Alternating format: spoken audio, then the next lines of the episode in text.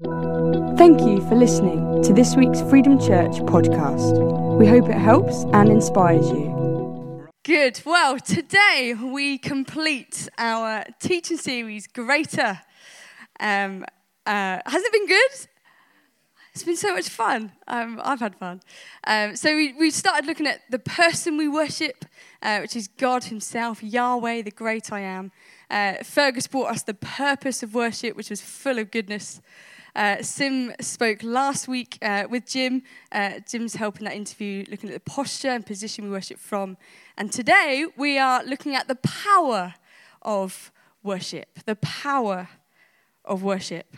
And so, if this morning's message had a title as such, it would be uh, this Worship God and watch what happens next. Worship God and watch what happens next. And this morning we're going to read from two accounts in the Bible um, one from the old, one from a very long time ago, an event in history that happened, uh, and another from the new. And we're going to look at both of those, uh, looking at this power of worship. But before we delve into God's word, just for a moment, I want you to think of uh, a situation. I want you to th- think of a situation that you're going through at the moment where you're desperate, desperate for God to intervene. It may be a situation where you feel stuck or feel lost. But what is, what is that situation? Is there a situation that's going on in, in the journey that you, you're on, the season that you're in? What is that situation where, where you just want God to intervene, that you want Him to move? God, I need you. You're desperate for Him to move. And by the end of this morning, I would really love for us all to be in a position where we believe just that little bit more that when we worship God, things can change. When we take that time to worship Him and to glorify His name, He will move and He can change that situation. Or He can improve that situation or get rid of that situation, whatever that is. You see, because, um, of course, today we're, we're, looking at the power of worship. I, I really believe, and I've, I've, I've, come to believe, I don't think I did it uh, a, a little while ago, but I do now, that, that worship is powerful for things to happen next. So when we worship, God loves that and goes, I'm going to bless you. I'm going to come to your rescue. So there's power in worship. So by the end, I would love for us to be in that position. So let's take a look at the, the first account that we're going to look at in the Old Testament. Uh, it's from 2 Chronicles 20, uh, and it is uh, quite lengthy, uh, but uh, it's worth the read. So you cool with sticking, at, uh, sticking with me. It's, it's lengthy, but we're going to read it all. it's 26 verses, but we're going to read it. It's, it has a beginning, middle, and end, and I would love for us to read it together. So um, setting the scene then, up until now, God uh, God's people have uh, done not a great job at sticking together, right? God's people, Israel, have divided in two. The kingdom is divided into uh, to Israel and Judah. And at this moment in time, uh, the king of Judah is called King Jehoshaphat. Everyone say Jehoshaphat. Jehoshaphat, uh, such a weird name. Uh, Jehoshaphat, King Jehoshaphat. And King Jehoshaphat is king and he's doing a really good job. He's doing a good job at being a king. There was lots of lots of kings of, of God's people, and some of them were not so great, and some of them were really good. Jehoshaphat is one that is believed to have been good. He was faithful to God. He's known to be faithful. And so uh, King Jehoshaphat is king, and uh, it, the people trust him as well because he's a good king. All right?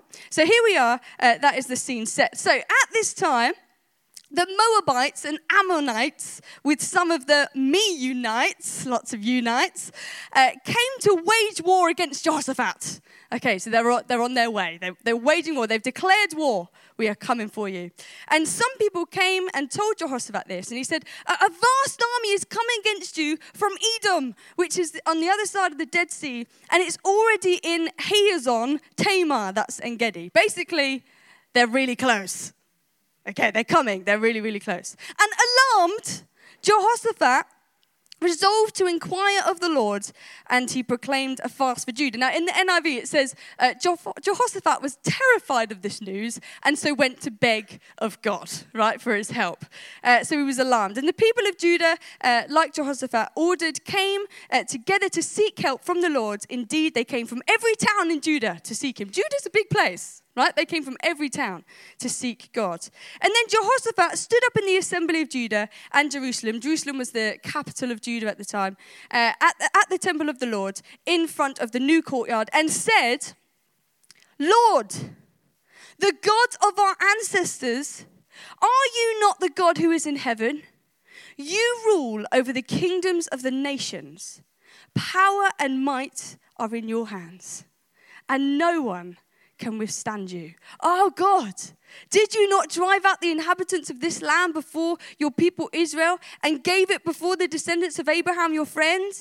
They have lived in it and have built in it a sanctuary for your name, saying, If calamity comes upon us, whether the sword or of judgment or plague or famine, we will stand in your presence before the temple that bears your name and will cry out to you in our distress, and you will hear us and you will save us. But now, God, here are the men from Ammon, Moab, and Mount Seir, whose territory you would not allow Israel to invade when they came from Egypt. So they turned away from them and did not destroy them. But now, see, they are repaying us by coming to drive us out of the possession you gave us as an inheritance.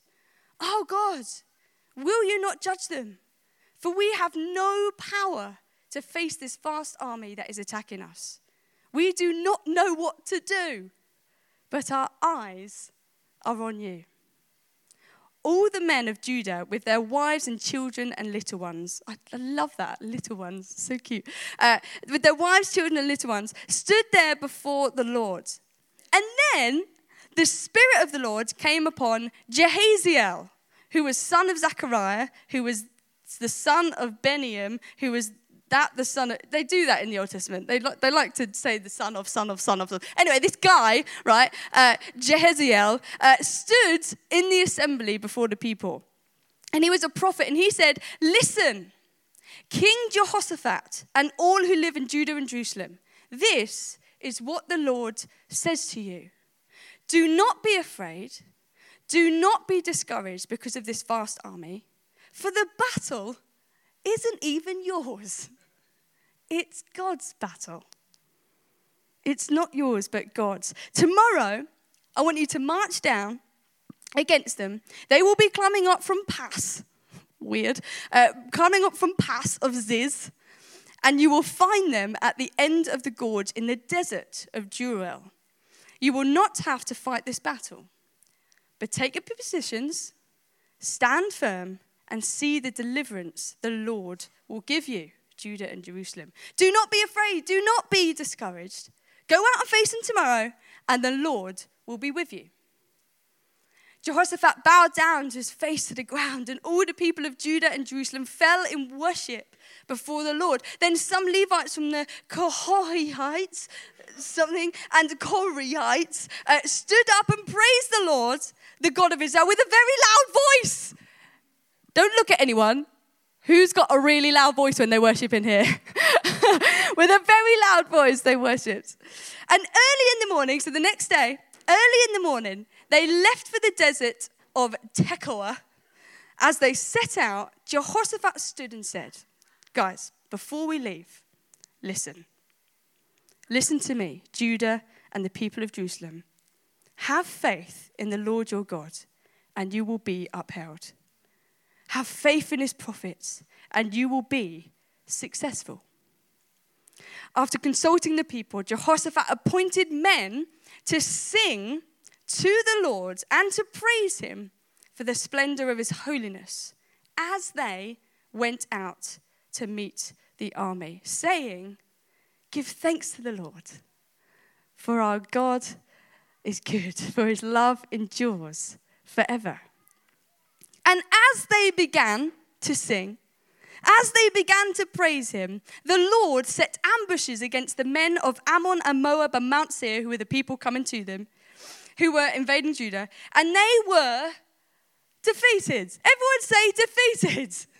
They were defeated before they even got there. The Ammonites and Moabites rose up against the men from Mount Seir to destroy and defeat them. And after they finished slaughtering the men from Seir, they helped to destroy one another. These were really good people that were really good at waging war against people. So they said the word good. When the men of Judah came to the place that overlooks the desert, which was where they came to meet them, they looked towards the vast army, and what did they see? Dead bodies. They weren't even there. They had been destroyed before they even got there. So Jehoshaphat and his men went carrying off the plunder, the things that were left. They found among uh, them great equipment and clothing, also articles of value, more than they could take away. There was so much plunder that it took three days to, to collect. Uh, to collect it, and on the fourth day they assembled in the valley of Berachah, uh, where they praised the Lord, and this is why it's called the valley of Berachah to this day. Okay, well done. We survived. That was long, but it's, it's great. And we'll unpack that. But I've got a question for you. Are you a hedgehog or a rhino? According to the relationships uh, guru theory, the behavior of these two animals, when physically hurt or threatened, illustrates two typical human reactions. Right? So the, the rhino, um, he charges in, uh, faces the, the threat kind of head on. And the hedgehog uh, comes in itself, retreats, and spikes its little prickles so it keeps the attacker at bay. Now, apparently, uh, the human race are 50 50 on this, right? So tell the person next to you whether you're a rhino or a hedgehog and see if they're the other one.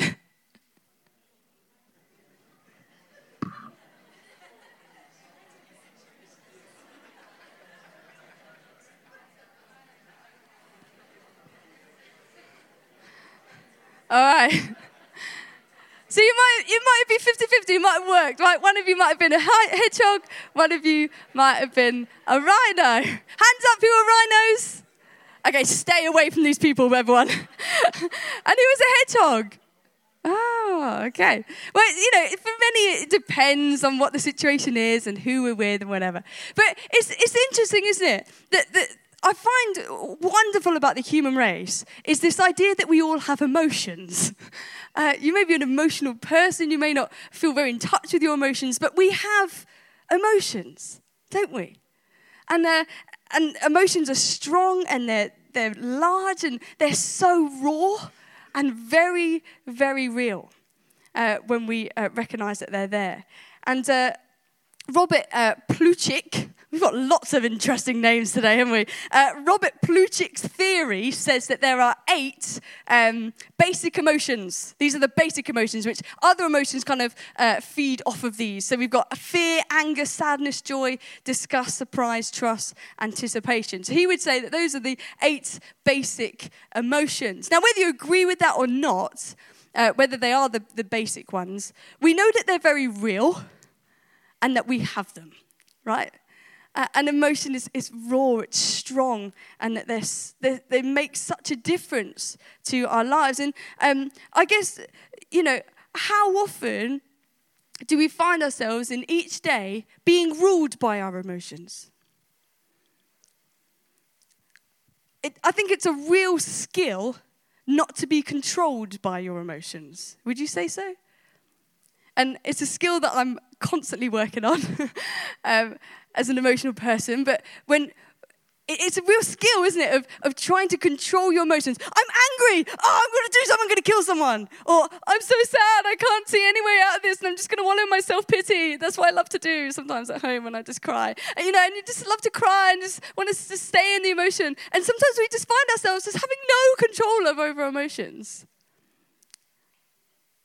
And I think the interesting thing is that Jehoshaphat here in this story, he did it really well. he did it really well. He, you know, an, an army was coming. He, he was told an army was coming. That they, were well prepared. They, they came in number. And it said he was absolutely terrified. He was terrified at what this army could be doing to him, uh, could have come and done and he was absolutely terrified. And, you know, the emotions that might arrive would also be fear or anxiety or distress. And he could have easily kind of uh, not controlled his emotions and thought, well, I'm just going to go with the flow. Uh, I'm going to just lash out like a rhino. Uh, he could have just gone straight in there and thought, well, let's do this. I can do this in my own power and, and we can do this. We, we've been training. I know we haven't got the numbers, but let's just go for it anyway. And he could have just charged in.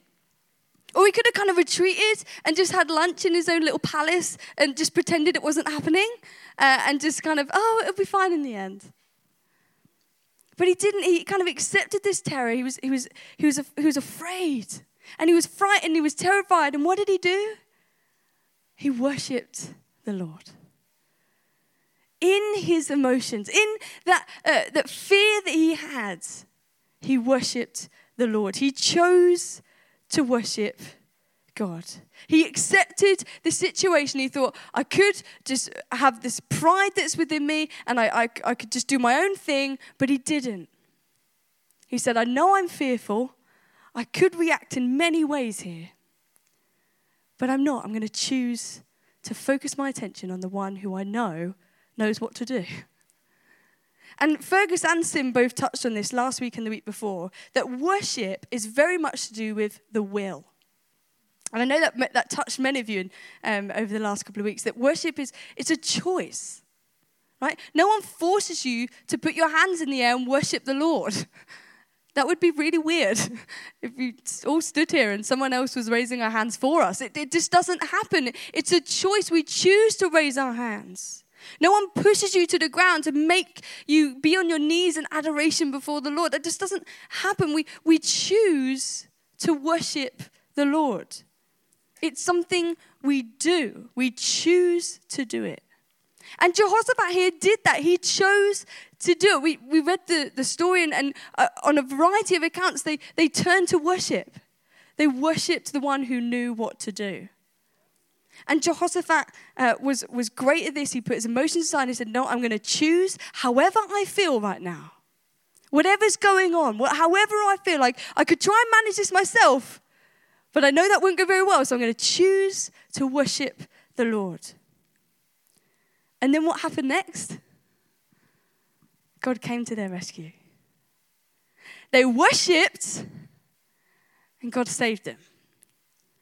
They focused their attention on Him rather than the situation and how they felt, and God blessed them and saved them and rescued them from what could have been a very horrible day. When we worship, when we choose to worship God, things happen. And I don't think I really understand why, but that God loves us. And so when He sees us worshiping Him, He goes, Yes, you're doing what you're created to do. I'm going to come to your rescue. He sees and, and honors. He loves to honor those who do things for him. Have you noticed that? When you do something and, and God honors you, when you give your finances, He gives back. I love that. He, he, he loves to do that. He loves when we worship Him, we give our all, and we choose to use our time and effort and energy to worship Him. He gives back. Worship is powerful because God loves to give back. And so when we worship Him, He comes to our rescue. When we use our will above our emotions to worship the Lord, He does things. He just does things. So let's take a look at our second account. This is found in the New Testament. Uh, it's not as long. Uh, some of you may be really happy to hear. Uh, let, and it's from Acts 16, Acts chapter 16, from verse 16. And setting the scene here, um, Jesus has done his thing right? Jesus has lived, he's died, he's came back to life, and he's gone to heaven, and he's sent his spirit, and his church are establishing themselves as the church. And uh, they're doing their thing, and uh, they're performing miracles left, right, and center. And Paul and Silas are part of this crew uh, that are kind of establishing the church. And, uh, and here they are causing problems for the government, uh, which Christians love to do. Do we like to do that? That's weird. Uh, anyway, they were here. Uh, they were causing problems uh, for the government. They were not liking those people they called Christians. And so this is Dr. Luke writing. He wrote the book of Luke, and then he wrote the book of Acts. And here he was, part of the crew, and his uh, this is him telling us the story. So once, when we were going to the place of prayer, We were met by a female slave who had a spirit by which she predicted the future. She earned shed loads of money, a great deal of money for her owners by fortune telling. And she followed Paul and the rest of us, shouting, These men are servants of the Most High God who are telling you the way to be saved. And she kept this up for many, many days. And finally, I love this. Finally, Paul became so annoyed that he turned around and walloped her one. Could you imagine? It doesn't say that. I made that up. Uh, uh, he got so annoyed that he turned around and said to the Spirit, uh, In the name of Jesus, I command you to come out of her. And at that moment, the Spirit left her. And when her owners realized that their hope of making money was gone, what a disaster. Our source of income is just, it's, it's now holy and it's not going to work. Uh, so when they realized this, um, uh, they, what did they do? They did something. Uh, they, uh, they seized Paul and Silas and uh, said to them, These men are Jews, and they're throwing our city into uproar by advocating customs unlawful for the Romans to accept or practice. The crowd joined in on this attack against Paul and Silas, and the magistrates ordered them to be stripped and beaten with rods. After they had been severely flogged, they were thrown into prison. And the jailer was commanded to guard them carefully. And when he received these orders, he put them in the inner cell and fastened their feet into stocks. Now, let's just pause for a moment there. This is outrageous, isn't it? Paul and Silas did nothing, and they're being stripped naked, which is highly embarrassing. They're being flogged, they're being beaten, and they're being whipped for doing nothing. Talk about injustice, right? I said, this, this is outrageous. And even so, they, they throw them into prison for doing nothing. And the prisons weren't just like kind of the prisons that we have nowadays. There was no kind of creature comforts. Uh, there wasn't heating or water supply. They were like a dungeon. So it was like really dark and damp and disgusting and just vile. I mean, talk about emotions. I would be absolutely fuming. And I don't know about you, but I would probably find myself, look, doing the Lord's work and, uh, you know, doing your thing, and it's, it's really, uh, you're doing a great job. And all of a sudden, this injustice happens upon you. you, you, you you're whipped, you, you're flogged, you're beaten, and then you're put in prison. I don't know about you, but I would probably be very angry at God if I was honest with myself. I'd be very tempted to be angry. I'm like, God, are you serious? I thought we had something going here.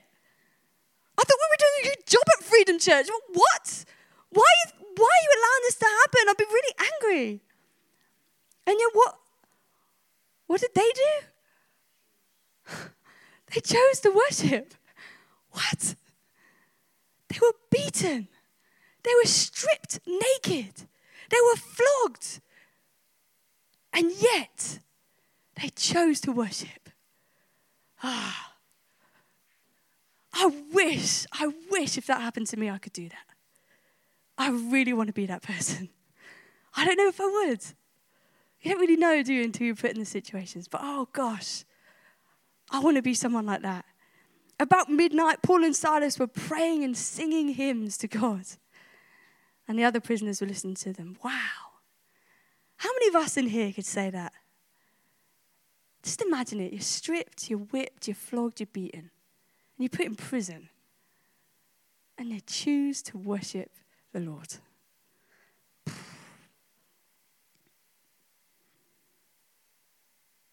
When someone is stripped, naked, whipped, beaten like these two were, I'm not sure how up for worshipping God I would be. I don't know. And yet they chose to worship him, despite not being in control of the situation. They had no control over this. Despite not knowing what their immediate future held for them, despite the pain from being whipped. Like that hurts, right? I've never, never been it, but gosh, painful. I'd probably just cry in the corner and just hope it goes away. But they didn't. They chose to worship. And what did God do next? He freed them. He rescued them. He came to their rescue. 20, verse 26 And suddenly there was such a violent earthquake that the foundations of the prison were shaken. And at once all the prison doors flew open and everyone's chains came loose. The jailer woke up, and when he saw the prison doors open, oh my word, this is bad. He drew his sword and was about to kill himself because he thought the prisoner had escaped. That would be really bad for him. He thought it's better just to kill myself now. But Paul shouted, Don't harm yourself. We're all here. The chains have just come loose. We were just worshiping, and this thing happened. Like, we don't know what happened either, guys. just don't kill yourself. Chill, man. But at once, the prison doors flew open and everyone's chains came loose. It was like through praise and worship, Paul and Silas provided God a channel for his power to operate in their circumstance. Wow. Through praise and worship, Paul and Silas provided God a channel for his power to operate in their circumstance. We can often worship like after God does stuff. You know, when we come to Him and thank Him, like, oh, God, that was so good what you did. But how hard is it to, in the moment, in this circumstance, when Jehoshaphat was waiting for this army to arrive, and Paul and Silas were, were in prison, they, they chose, before God even rescued them, to worship them, to worship Him, the God of the universe. And what was that situation you thought of earlier? a situation where you're just so desperate for God to intervene. But how does that make you feel, that situation? What emotions arise in you? Is it fear, sadness, anxiety, despair? Do you believe that you could worship God whilst having those emotions, like Jehoshaphat did? like Paul and Silas did? Do you believe that when you worship God, your situation can change? Because worship is powerful. God loves to give good gifts when we worship. When we adore Him, He loves to come in power. It's like when we lift Him up, He says, All right, I'll come down. We lift Him up, and you are on the throne, God. Oh, I'll, I'll come down to where you are. Isn't that what Jesus did? He came down to our level. When we worship Him, He comes in power. When we worship Him, things can change. They can. I, I really believe it. God can do things in response of our worship. When we honor Him, he comes to our rescue. When we put Him first, the breakthroughs that we're really, really, really wanting to see here can happen. But we have to worship Him. We can't just wait until He's done it. We've got to worship Him. We've got to choose to worship Him first, to honor Him for who He is. And therefore, worship God and watch what happens next. Freedom Church, worship God and watch what happens next. Worship Him and see what He does. Go on, I dare you. Worship Him, see what He does next. Worship Him, see where He takes us. Where's He going to take us? Where could we be? Let's worship Him. Worship Him watch what happens next. And as we worship, I'll really, we're going to worship in a minute. Beth, if you can come up. Um, we're going to worship, um, and I just would love for you to, to have those specific situations in your mind that you have. Oh, gosh. I feel like some of you are really in pain when you think of that.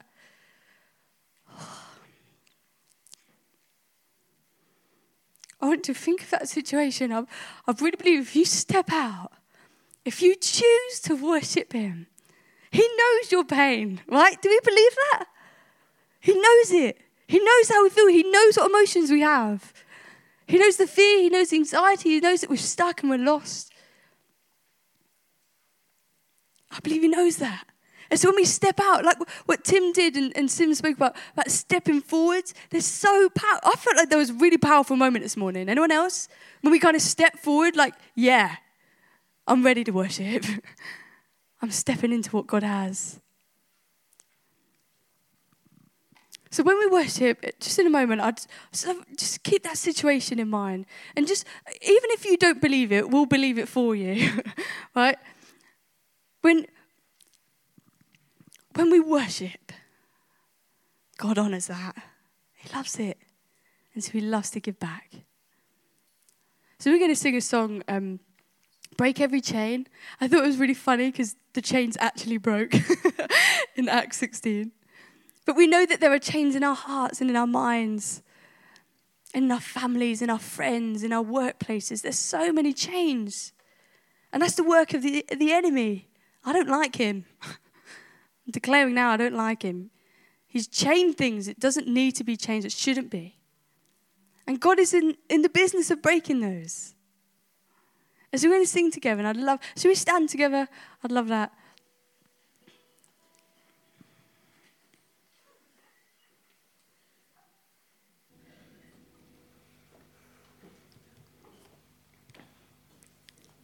Yeah, I love that we've got a bit of time here. Yeah, like time. So we're just gonna, we're going to spend some time worshiping, and yeah, if if you've got that situation, I'd just I'd I'd love to pray. Can you play? It's less awkward for some. Don't we just love the music that happens behind? Come on. just eases. I love music. Mm.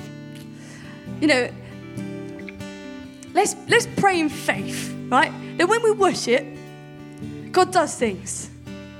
It's powerful. So, Father, we worship you.